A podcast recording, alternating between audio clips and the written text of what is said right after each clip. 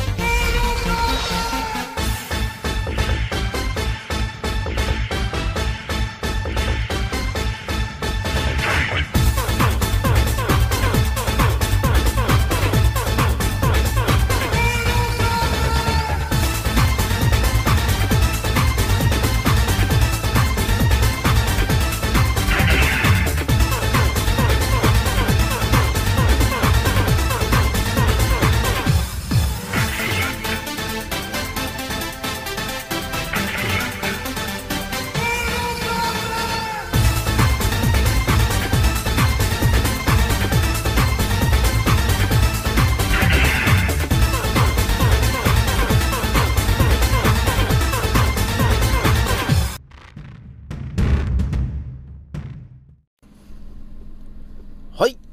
333回目ですね。賢者の戦闘プログラム第229弾。始めさせていただきます。創造戦オメガ号宇宙一の免疫力マスター、青木丸でございます。今から話すことは私の個人的見解とおとぎ話なので決して信じないでくださいね。はい、というですね、今回ね、えー、お伝えするのが、えー、いつも通りね、インスタの告知でお伝えしたんですが、えー、まずね、えー、ビタミンは存在しないと、えー、いう説の、えー、今回ね、えー、なんだかんだで3話目になりますと。ちょっとね、またあのえー、ビタミンがないとえいうことを、えー、改めて、えー、暴露していこうかと、えー、思っております。で、一応ね、その中でね、えー、あとは、そうだね、我々がですね、あのー真実という、真実っぽいことを教えられてるんですが、えー実際はですね、その真実から程遠いことを教えられている説と、えーいうことを、え2発目でお伝えして、え3発目にね、ちょっとね、昨日お伝えしてなかったんですが、気軽に DM くださいねのお話をね、えーお伝えしようと思います。じゃあ今回がね、気づいた方と覚醒した方がですね、一番注意しなければならないことと、その立ち回り方。で、今回128段目になりますと。えー、いうことになりますね。じゃあね、まずね、皆さんにお伝えしときたいのが、えー、私のアンカーラジオさんがですね、えー、なんだかんだで9300再生を突破しましたえー、ということになるんですよね。えー、じわじわと1万再生に向かって、えー、舵を切ってきている、えー、この、えー、私のアンカーチャンネルでございます。なんかね、やっぱりね、あれなんですかね、あの、ビタミンは存在しないと、えーいうことをインスタでドカンと上げてから、またちょっと、えー私のアンカーラジオを聞いてる人とか、えー私をフォローする人が、じわじわ増えてるね、と、えーいうのを感じているんだよね。私もね、あの、自分で発信してあれなんですが、ビタミンが存在しないと、えーいうことをね、まあ自分で言ってあれですが、えー予想してなかったからね、私も。ビタミンっていうものは当たり前にね、あるもんだと思い込んでたからね。まさかね、ビタミンが存在しないなんて。そんなことになったらね、ほんと、大変なことになるなと。ね、オロナミン C とかね、えー、そういうね、あの、リポビタン D とか、そういうのも全然あの、何の話をしてるんだかわからなくなっちゃうよね。であのね、レモンがビタミン C がたっぷりで、とかっていろいろ話あると思うんだけど、そういうものの全てのビタミンが、嘘だった時に、おやおやってなっちゃうよね、みんなね。えー、とりあえずね、あのーなんだかんだで今1話から始まって、今今回3話目になるから、とりあえずビタミンがね、えー存在しないよと、えいう話、聞きたい方がいたらですね、えこの前後の1話、2話、3話、今3発目なんで、えその辺を聞いてもらえると、えーこのレオナルド・ダ・ヴィンチの思考に目覚めた、この宇宙一の免疫力マスター、青木丸が、えー語ってることが相当やべえなと、えーいうことが分かってくると思うんだよね。そしてね、残念ながら私もね、宗教とかに入ってるわけでもないし、えー、スピキも全く興味がないしね、えー、そして都市伝説村から金もらってるわけでもないし、えー、支配層を崇拝してるわけでもないと、えー、いうですね、とりあえず、えー、とんでもないイレギュラーな、え、やつなんだよと、え、いうことなんだよね。まあ、私の軸としているところは、えー、困ってる人をただお助けしたいなと、いう話で、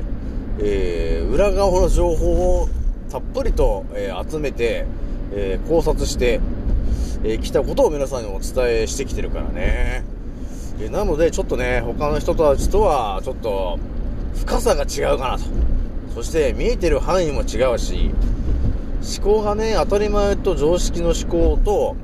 えー、私が覚醒したことによって目覚めてる賢者思考という思考ともう一つね、えー、今年目覚めちゃったレオナルド・ダ・ヴィンチの思考っていう3つの思考を操ってるのは私ぐらいかなと、えいうところなんで、その辺の、え3つの思考を混ぜ合わせて一番、えー、いいと呼ばれてる皆さんにお役に立つ情報を発信していますよということになるからね。なので皆さんね、あのまたはっきり言っときますけど、えー、枠のチンの3発目は絶対に撃つんじゃないよと。あれはただの劇薬で、えー、地球規模のね、地球人をモルモットにした大規模な治験、えそれを今やられてるんだよね。えなので、え、国とかは、え、皆さんに対して、えー、撃て撃て撃て撃てと、え言ってくるだけなんで、えそこはもうガン無視してもらえば一番いいかなと。まあ、撃ちたい人はもうしょうがないね。もうともう止めても撃つに行く、撃ちに行っちゃうんだからもうしょうがないと。えー、いう風にするしかないかな。一応私は打つな、打つなよと。えー、コロナはただの風邪なんですよ、と、えー、いうことを言ってますけども、やっぱりね、それがやっぱり通じない人はもうしょうがないなということになってしまうんだよね。ただひとまずね、今、重症化でなんか6000人だ、7000人だとかね、何万人だって言ってますが、発症もしてない人もカウントしてね、えー、大変だ重症化だなんだって言ってるけど、じゃあ一体何人が風邪ひいてるのっていう話になっちゃうからね。えー、そもそもね、今、風邪ひいてる人って、そもそもね、みんなね、風邪という言葉を忘れてしまったのかというとこあるよね。えー、気づいたらなんかそのオミクロンだがね、えー、そういう新型コロナの話が、え風邪みたいになっちゃってるけど、え皆さんがね、そのね、風邪が悪化して起きてる症状と同じことが起きてるだけ。ただそれだけの話で、まあ、あの、体調が悪くなってる人っていうのは大体病院に行って、あの、抗生物質とかね、えー、そういうものを投与されちゃった結果、いや自らの、えー、腸内環境を悪くして、え、免疫が下がって、え重症化になってる。重症化にさせられてるだけだよ、と。っていうところまではっきりと、え目で見えるようになってくるからね。じゃあね、え今回お伝えするのが、ビタミンは存在しないの今回ね、3話目なんだけど、えー、私がですね、そのビタミンの話で、ちょっとね、また気になる話をお伝えすると、多分ね、皆さんね、ビタミンと呼ばれてるものが、その世の中にたくさん出回ってると思うんだけど、果たして、そのビタミンの、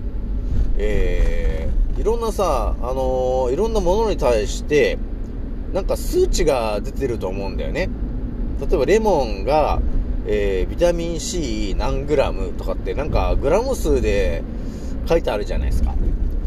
だから野菜とかも、あの、ビタミン C が何グラム、ビタミン B が何グラムってなんかそういう形で、なんかグラム数みたいなのが表示されてるよね、ということに気づくじゃない？だから、あのー、オロナミン C とかね、えー、それ見ても、この後ろのところに、ビタミン C が 100mg 配合とかっていろいろ書いてると思うんですよ。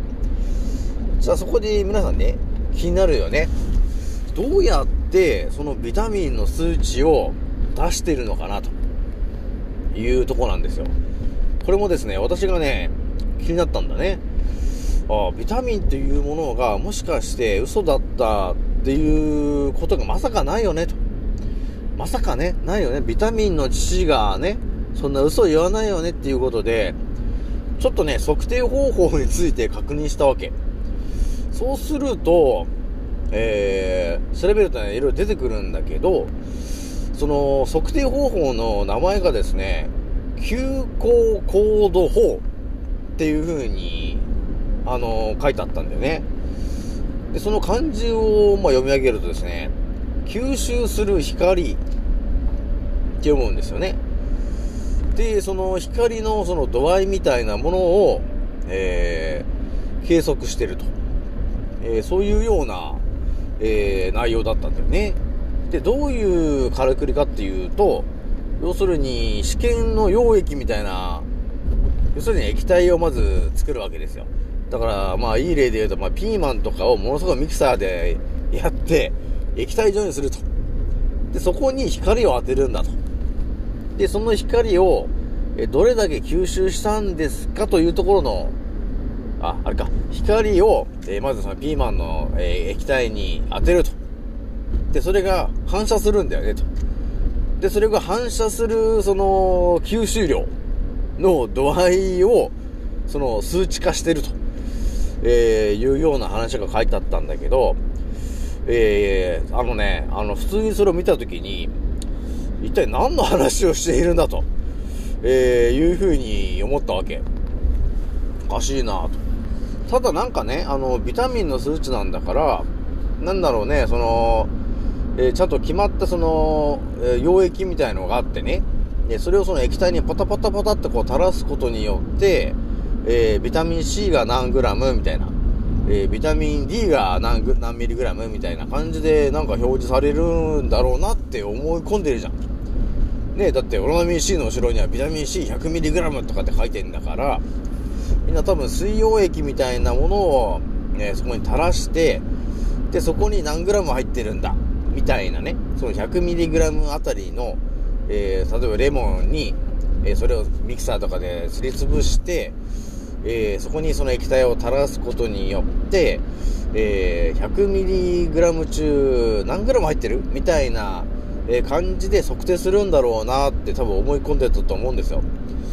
これはね、私もね、そう思い込んでたんだけど、え実際その調べてみたときに、なんかね、名前がおかしかったんだよね。だって、急行コード系、あ急行コード法っていうから、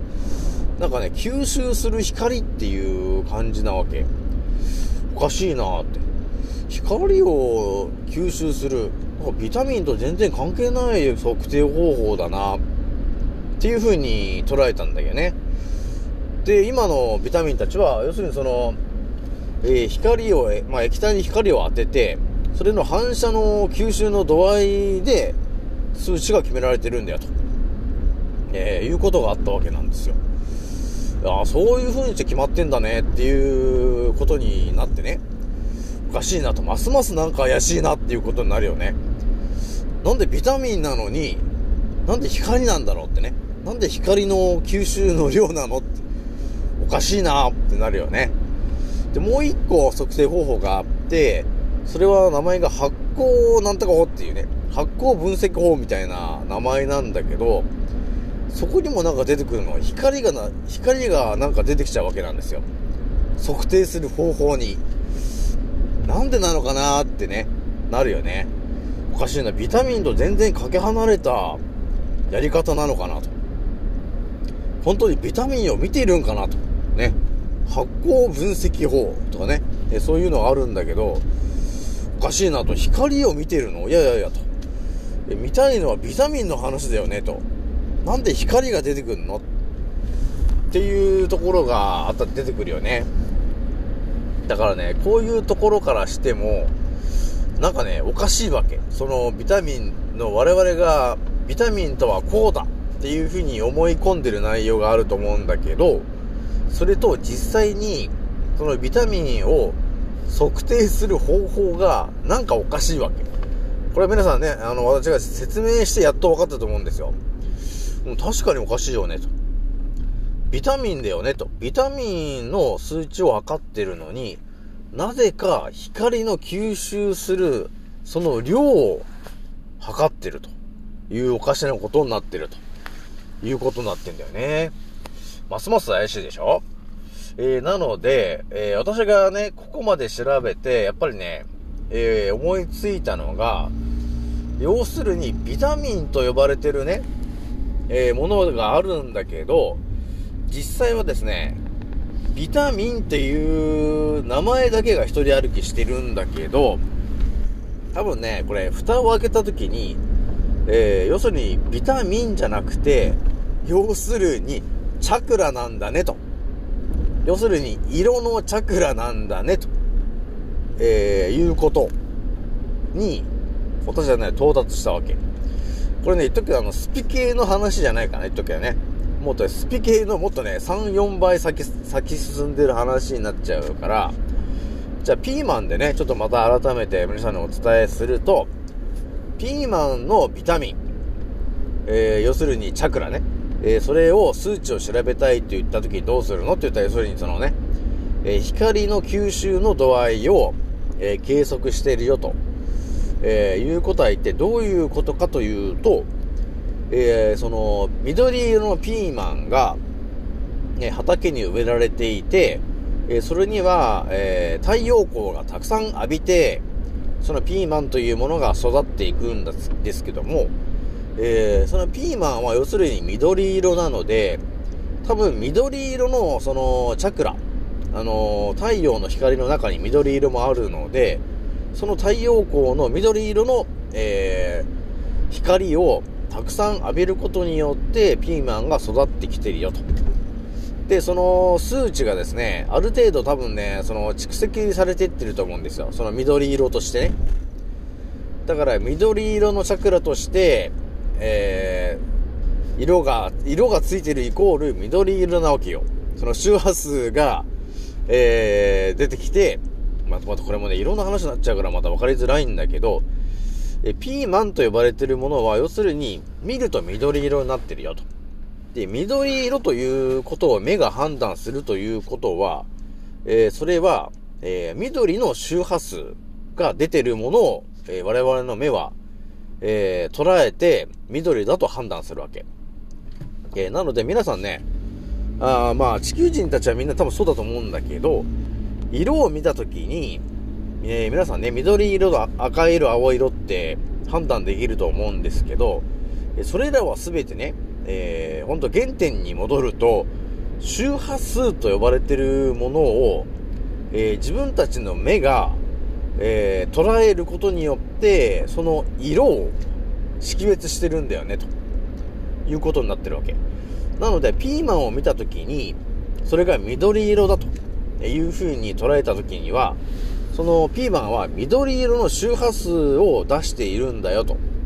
いうことになるわけ。ということは、え畑に植えたときに、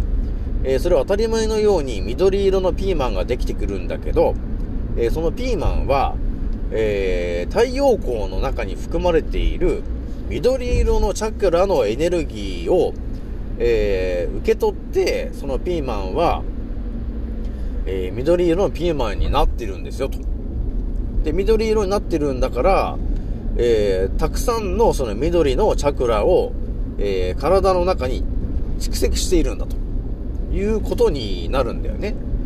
なので、そのピーマンのビタミンの量を測りましょうって言った時に、えー、出てくる光の数値と呼ばれているものは、要するにどれだけその太陽からね、緑の、えー、チャクラの光を受け取ったんですかと、えー、いう、またこれ深い話になってんですけど、えー、なので、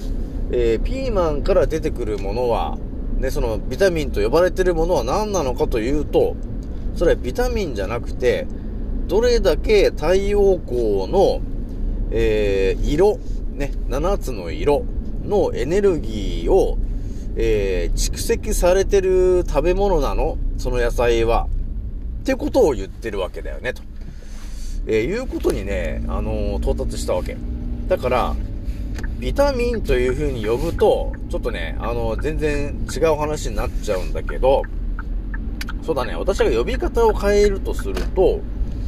えー、その野菜たちが、えー、育つ過程で、太陽光からどれだけ色のチャクラを吸収したのっていうところの値が、要するにビタミンなわけなんだよね、と。なので、そこに到達したわけ。だからビタミンがどのこうのじゃなくて、野菜を育てた時に、えー、どれだけの太陽光のね、7つの、えー、色、7色の色のエネルギーを受けた野菜なんですかというところを数値化したものがビタミンなんだよねということになるわけ。わかりましたか皆さん。えー、なので、これが私の答えになるんですよね。だからビタミンというふうに呼ぶとちょっとわかんなくなっちゃうんだけど、要するに詳しく話すと、えー、畑に野菜を植えましたと。で、それで太陽光の光を毎日のようにたくさん浴びます。で、その太陽光には7つの光が込められているので、えー、その野菜を7つの光を浴びて、えー、一番、えー、吸収した色を、そのお野菜は、えその色を出してるんだよと。そういうことなんですよ、皆さん。だからピーマンは緑色なんだけど、それはなんでピーマンが緑色かというと、え太陽光を、え浴びて7色のエネルギーを、え蓄積していくんだけども、ピーマンは緑色が一番蓄積しやすい野菜なんだよねと。要するにそういう設定がされてる野菜なんだよねということになるわけ。だからその設定を変えてやると、えー、緑色のピーマンが赤いピーマンとかに要するに変更することができるんだよね、という話なんですよ、皆さん。ちょっとまたね、今回深い話しちゃってるんですけど、ちょっとビタミンのね、あの、隠されてることがちょっと分かってきたかなと。えー、今回ね、あの、また皆さんに改めてお伝えしてるんですけど、えー、なのでね、あのビタミンと呼ばれてるものは、呼び方が、あの相当間違ってるわだよね。えー、なので、真実をお伝えするとしたら、ビタミンと呼ばれてるものは、えー、そうじゃなくて太陽からどれだけの、えー、7つのチャクラのエネルギーを受けたんですかっていうところの数値を、えー、総称してビタミンと呼んでるだけだよということになるわけ。だからビタミンがね、いろいろあると思うんですよ。A とか B とか C とかってあると思うんだけど、それらはすべて、えー、太陽光の中に入っている7つの色の、えー、それぞれの、えー、色で分かれてると思うんだよね。えー、そこまで分かってくると思いますね。だからお野菜もいろんな色の野菜があるんだけど、えー、太陽光から来る、えー、光の、えー、色と同じような色があるよね。緑色もあるし、紫もあるし、赤もあるし、ね。というのは全て、えー、太陽光から来る、えー、7色の色を、えー、受け取って、えそれを栄養源として成長した結果が、その、今のお野菜の色なんだよ、という、また深い話なんだよね。とりあえず一発目はちょっとこれぐらいの話にしといて、二つ目の話ね。あのー、我々がですね、今当たり前に教えられてる情報があると思うんですけども、それらをですね、えー、結構な確率で、本当に真実からものすごい遠い情報を教えられてると、えー、いうことなんだよね。なので、あのー、なんていうのかな。これはね、私がね、結構リアルに感じてる話なんですけど、そうですね。あのー、世の中ね、世の中に、本当に当たり前と常識の人の、まあ、えー、教えられてることなんだけど、やっぱりね、あのー、真実、結局ね、真実に、あの到達してしまうと困るのは、結局、支配層の人たちなんだよね。だからやっぱり真実にバレてし、がバレてしまうと、要するに都合が悪いわけなんだよね。支配層たちによっては。なので、あの、絶対真実にから遠ざかるような、えー、それっぽい情報を我々に植え付けてきたわけよ。結局。あのー、なので、だからビタミンが本当いい例になるんですけど、えー、我々ね、あのー、何も考えてない羊さんの頃は私もそうでしたけど、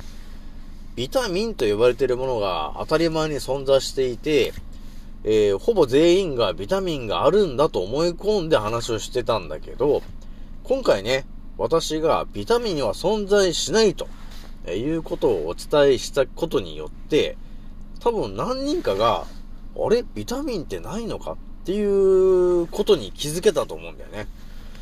で、さらに私がお伝えしちゃってるのが、要するに人間のからくりなんだよね、と。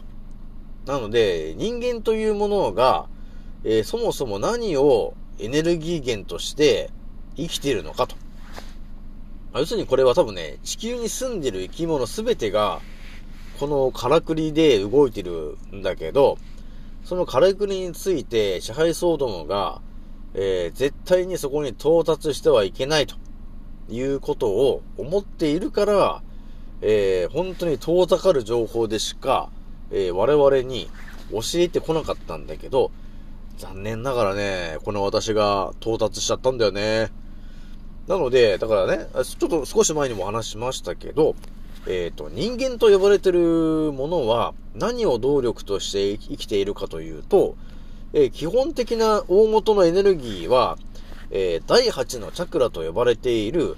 地球と呼ばれてるところから、え発信されている528の周波数と呼ばれてるものを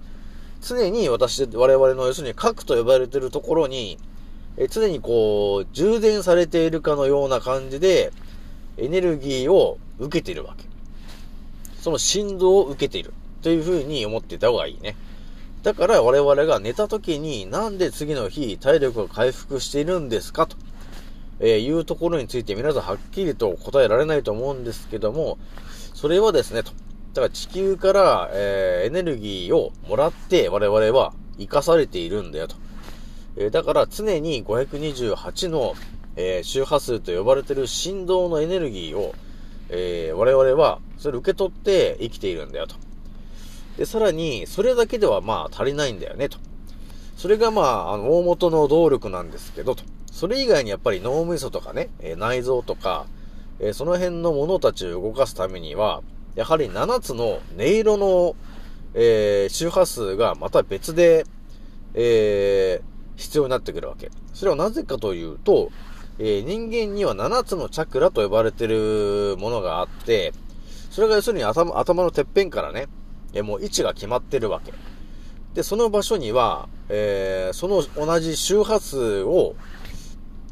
あの、定期的にね、えー吸収することによって、えー我々が、えー健康を維持できるような設定がされていたんだね、ということなんですよ。で、それはですね、要するに地球を作った人が、要するにそういう設定をしてるわけ。だから地球は生き生き物であって生きているよと。だからその地球に対して、その太陽から7つの光のエネルギーを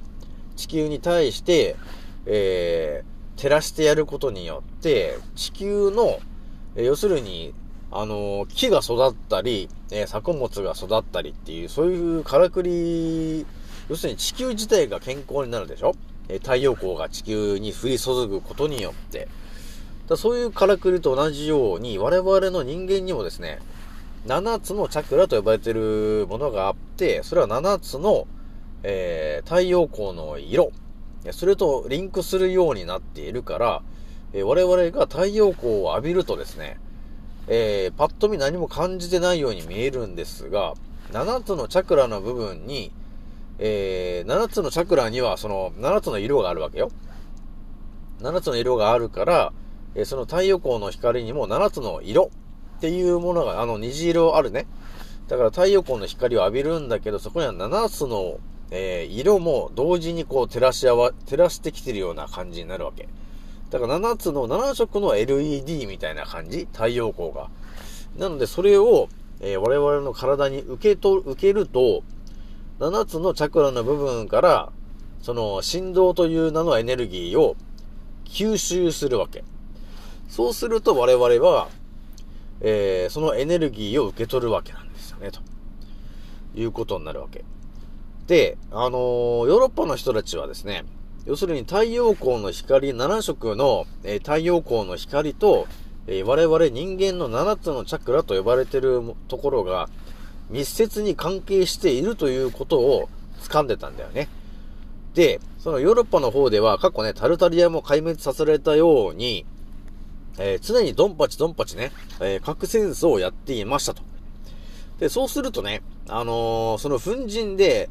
太陽の、あのー光が閉ざされてしまうんですよ、ということがあったわけ。えなので、そういった時に、あのー太陽光が要するに照らされなくなってしまったら、えー我々に、が、要するに不健康になる人が増えていったわけ。じゃあどうするのって言った時に、まずはね、あのー野菜とかね、そういうものを食べていたんだけど、まあ野菜でもね、えー緑だったり赤だったりっていう色の、えー同じ、そのね、色のエネルギーが、が練り込まれて育っているものだから、それを食べることによっても吸収はできるんですけど、結局太陽光がなければ、作物も育たないよ、ね、ということになって、えーそのヨーロッパの人たちは考えたんだね。他に何かないかなと。太陽と同じ、えー効果を及ぼすものはないのかなと。言って考えたときに、えー、多分、そこから発明されたのが、音楽、音っていうことだったと思うんだよね。えーなので、まあ、レオナルド・ダ・ヴィンチは知ってましたけど、7つの音階、ドレミファソラシがですね、ちょうど、えー人間の7つのチャクラと同じ、えー周波数の音を出せるね、ということに到達したんだよね、と。なので、ヨーロッパの方は、えー大聖堂と呼ばれているものがたくさんあって、えそこで、えーそのグレゴリオ聖歌みたいな、えー7つの音階を、えーとても綺麗に、えー歌ったり、え楽器で弾いたり、えそういうことをすることによって、そのね、え大聖堂というところはですね、音を反射させるような、え作りになってるんで、その建物の中で音楽を聴いた時には、その音の振動を体全体で受け取ることができるようになってるんですよね。なので、えーそのヨーロッパの人たちは7つの音階が我々のチャクラのエネルギーを、え太陽光と同じように、えー吸収することができて、えーさらにそれを聞くことによって健康になっていくんだというところまで到達していたんだねと。なので、ストラディバリウスと呼ばれているバイオリンが18億する理由は、えーそのバイオリンには、えー常在菌、人間と同じように、常在菌と呼ばれているものがびっちりとついているから、その音色がとても均一なものが出るんだよと。だからとても均一な音色というのは、えーその、細かいね、なんていうのかな、あのー周波数がね、きっちりしてるわけ。音が綺麗なわけ。そうすると綺麗な結晶になって、その我々に対しても、えーものすごく効果が高いわけだね。えーということを与えてくれる、エネルギーを与えてくれる、えー均一的な綺麗な音を出せるバイオリンだったから18億するんだよ、という話なんだよね。どうですか皆さん、だいぶ分かってきましたか？なので、まあ、とりあえずね、えーこういう形で、えービタミンは存在しないと、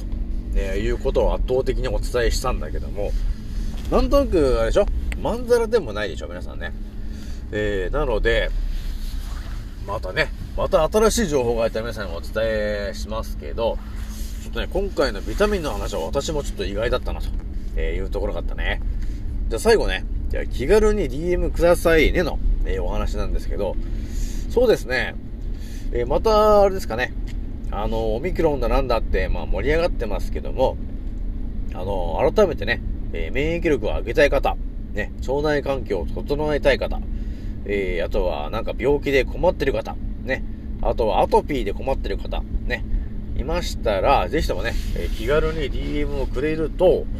えー本当にあの、人間の、えーからくりも全てお伝えすることができるので、えー気軽に DM してきてください。じゃあ今回ね、これくらいにしときます。次のおせいでまたお会いしましょう。またねー。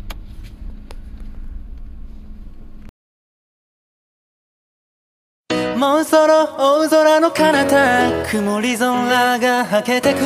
時計は午後5時回ってるそれでも遅くはないんだ目を閉じて考えるふりはもうやめにだ。今の俺ならばきっとどこまでも行ける。Yeah! どこまでも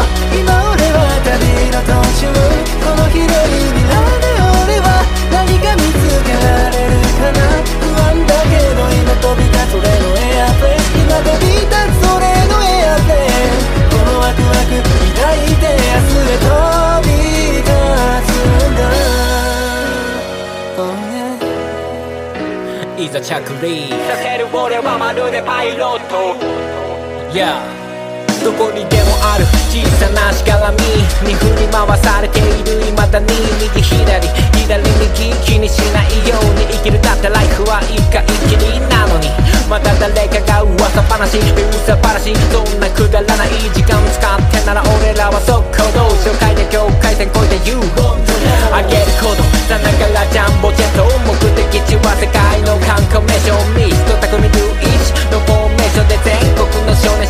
も証明しよう常にメンターをモデリング夢見せるためライム乗せるビースならこそビルの谷間の上昇気流に乗っかってどんどん行く一人一人に委ねられたストーリー誰とも比べられない苦労しいつか還元するホーミー。だから今は小さな場所と飛びしゆくのみ。どこまでも